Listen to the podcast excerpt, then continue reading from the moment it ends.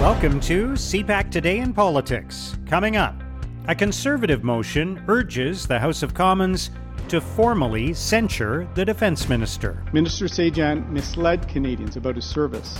He mismanaged ships and jet fleet contracts, and he covered up sexual misconduct allegations for three years. Chrystia Freeland fires back at comments made by Green Party leader Annamie Paul. Ms. Freeland would not have any of this telling Global News she's not a token and she would never accuse another woman politician of being some man's token.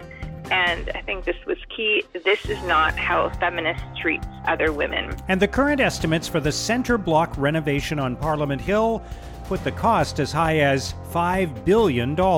We now have concept designs for the restored and modernized center block, as well as the addition of the new Parliamentary Welcome Center. I can tell you that this work requires a significant investment, but it is a necessary one. It's Friday, June the 18th. I'm Mark Sutcliffe. Let's get right to the top political stories this morning. I'm joined by CBC at issue panelist Althea Raj. Althea, thank you for being with us today. Good morning, Mark. So, a couple of things happened yesterday in the House of Commons that are worth talking about. In a moment, we'll talk about opposition parties voting to declare the government in contempt of Parliament.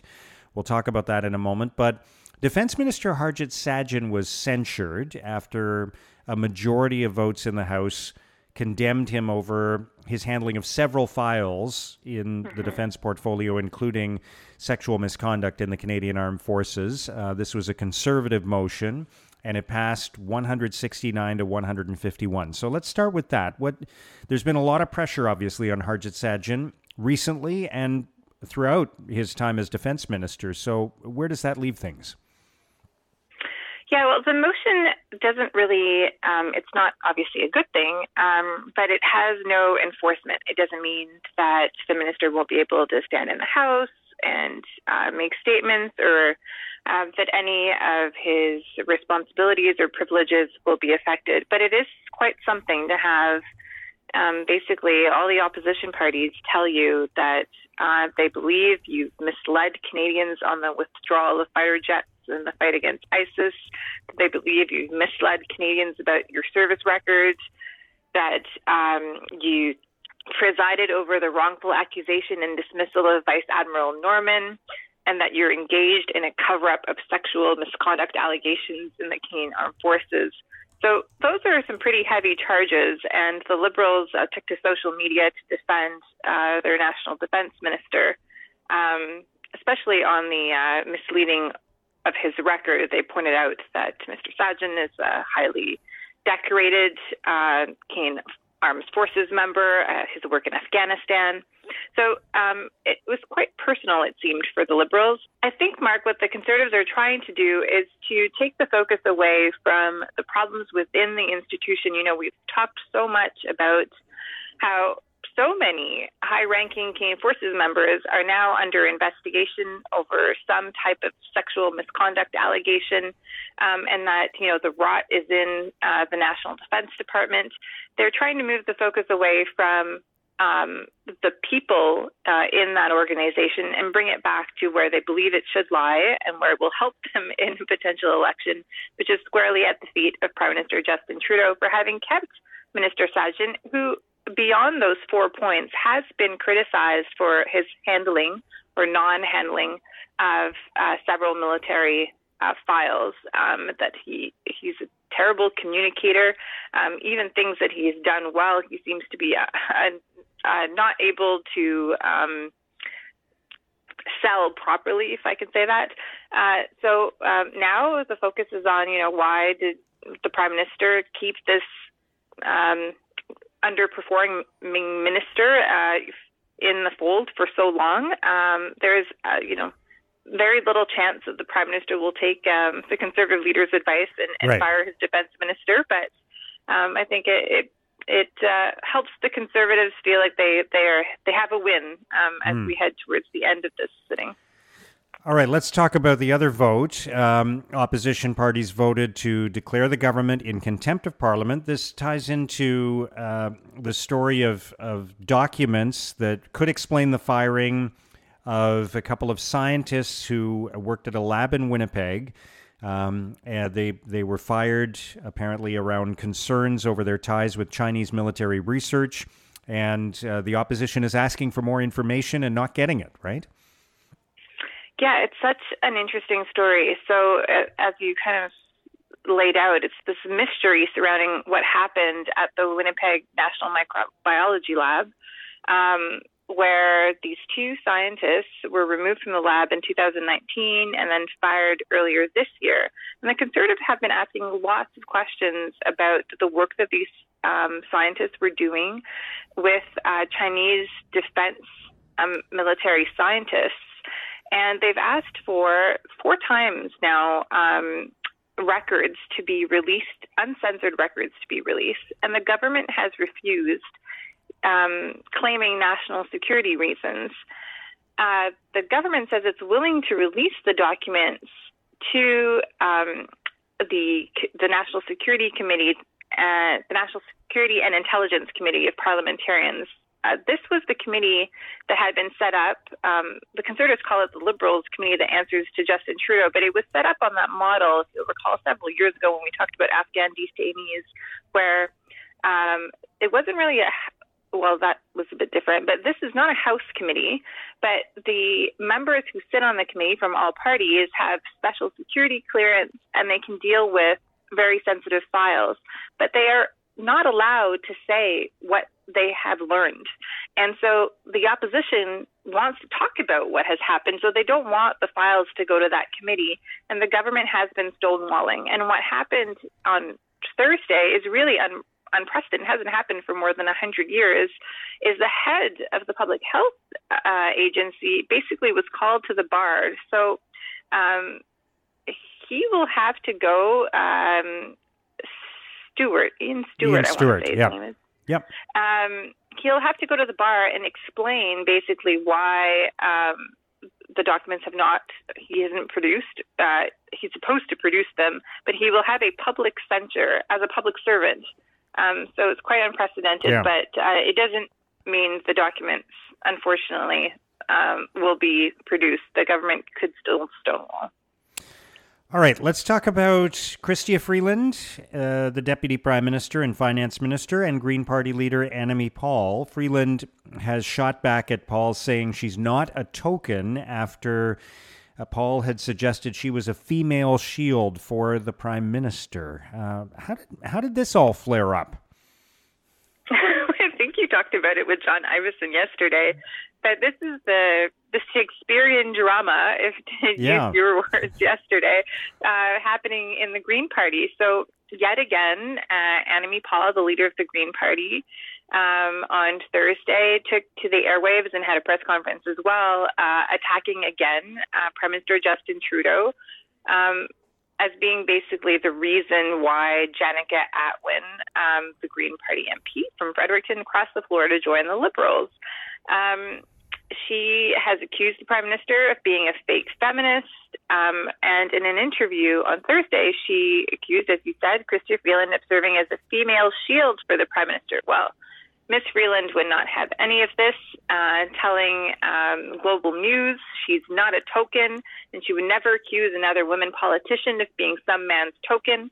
And I think this was key. This is not how a feminist treats other women. Mm. And so um, Ms. Paul has been basically saying that uh, all these women around the prime minister have no agency. Ms. Freeland, Ms. Atwin, and uh, Chrystia Freeland seem to have enough of it and decided she would come out forcefully against it. Um, and if I can just add, it is rather preposterous to think that um, the prime minister somehow owes Ms. Paul um, uh, the the favor, the respect of not trying to poach his MPs because she's a a, a, woman who happens to lead a political party. Right. Um, you know that the, the prime minister doesn't work for the Green Party; he works for the Liberal Party.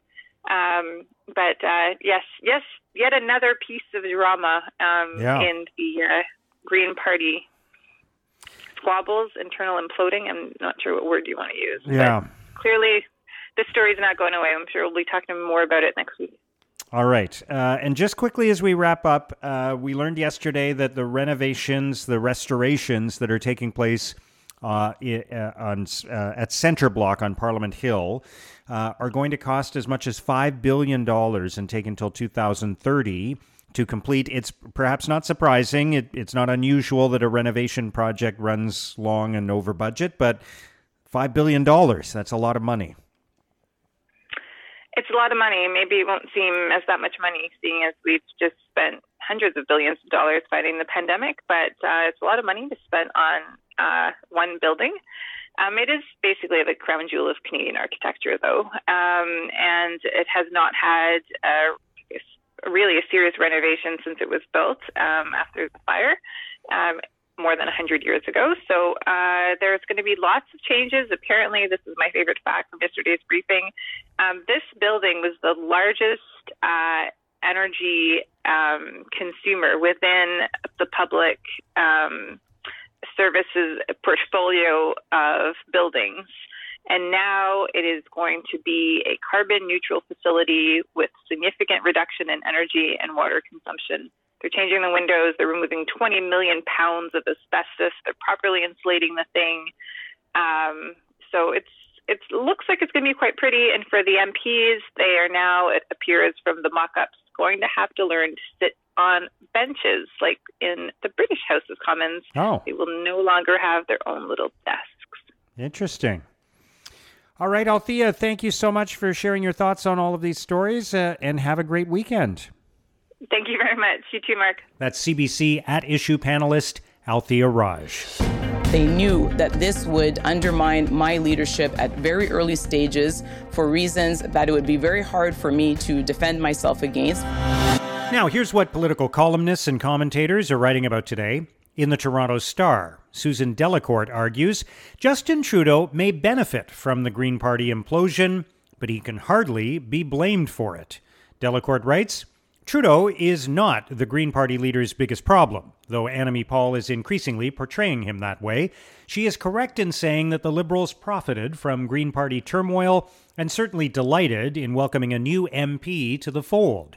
But to suggest that this whole drama was engineered by Trudeau probably gives the Liberals too much credit.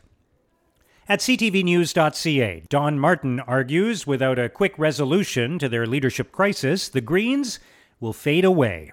Martin writes When the majority of a party's National Governing Council delivers a furious tirade against their own leader's behavior after just eight months on the job, there's serious trouble ahead. Annamie Paul could have and should have been the best thing to happen to the Green Party of Canada since the Arctic started melting and climate change became an urgent political priority.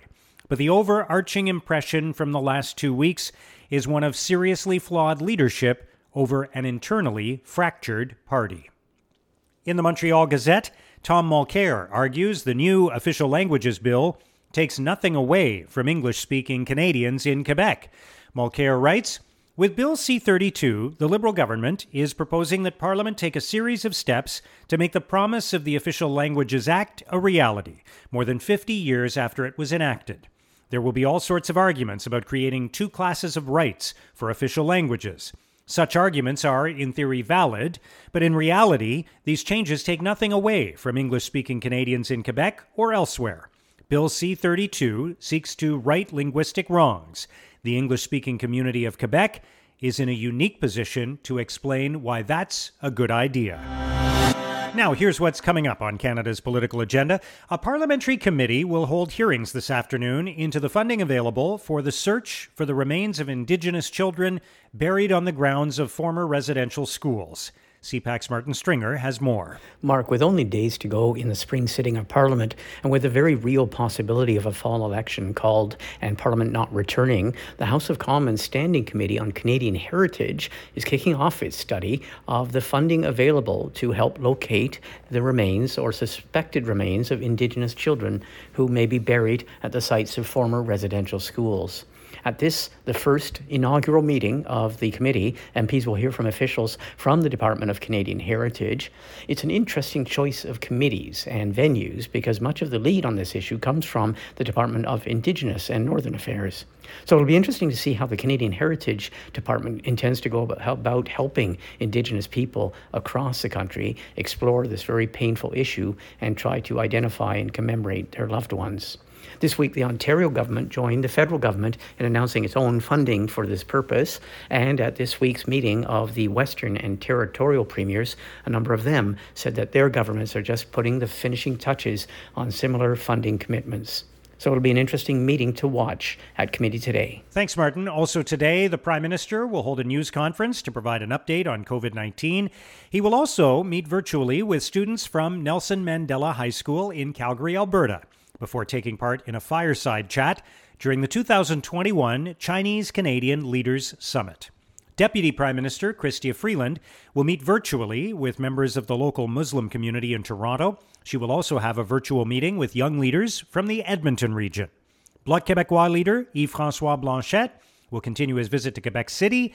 Indigenous Services Minister Mark Miller will announce funding in support of Indigenous community projects to strengthen food security and agricultural economic development.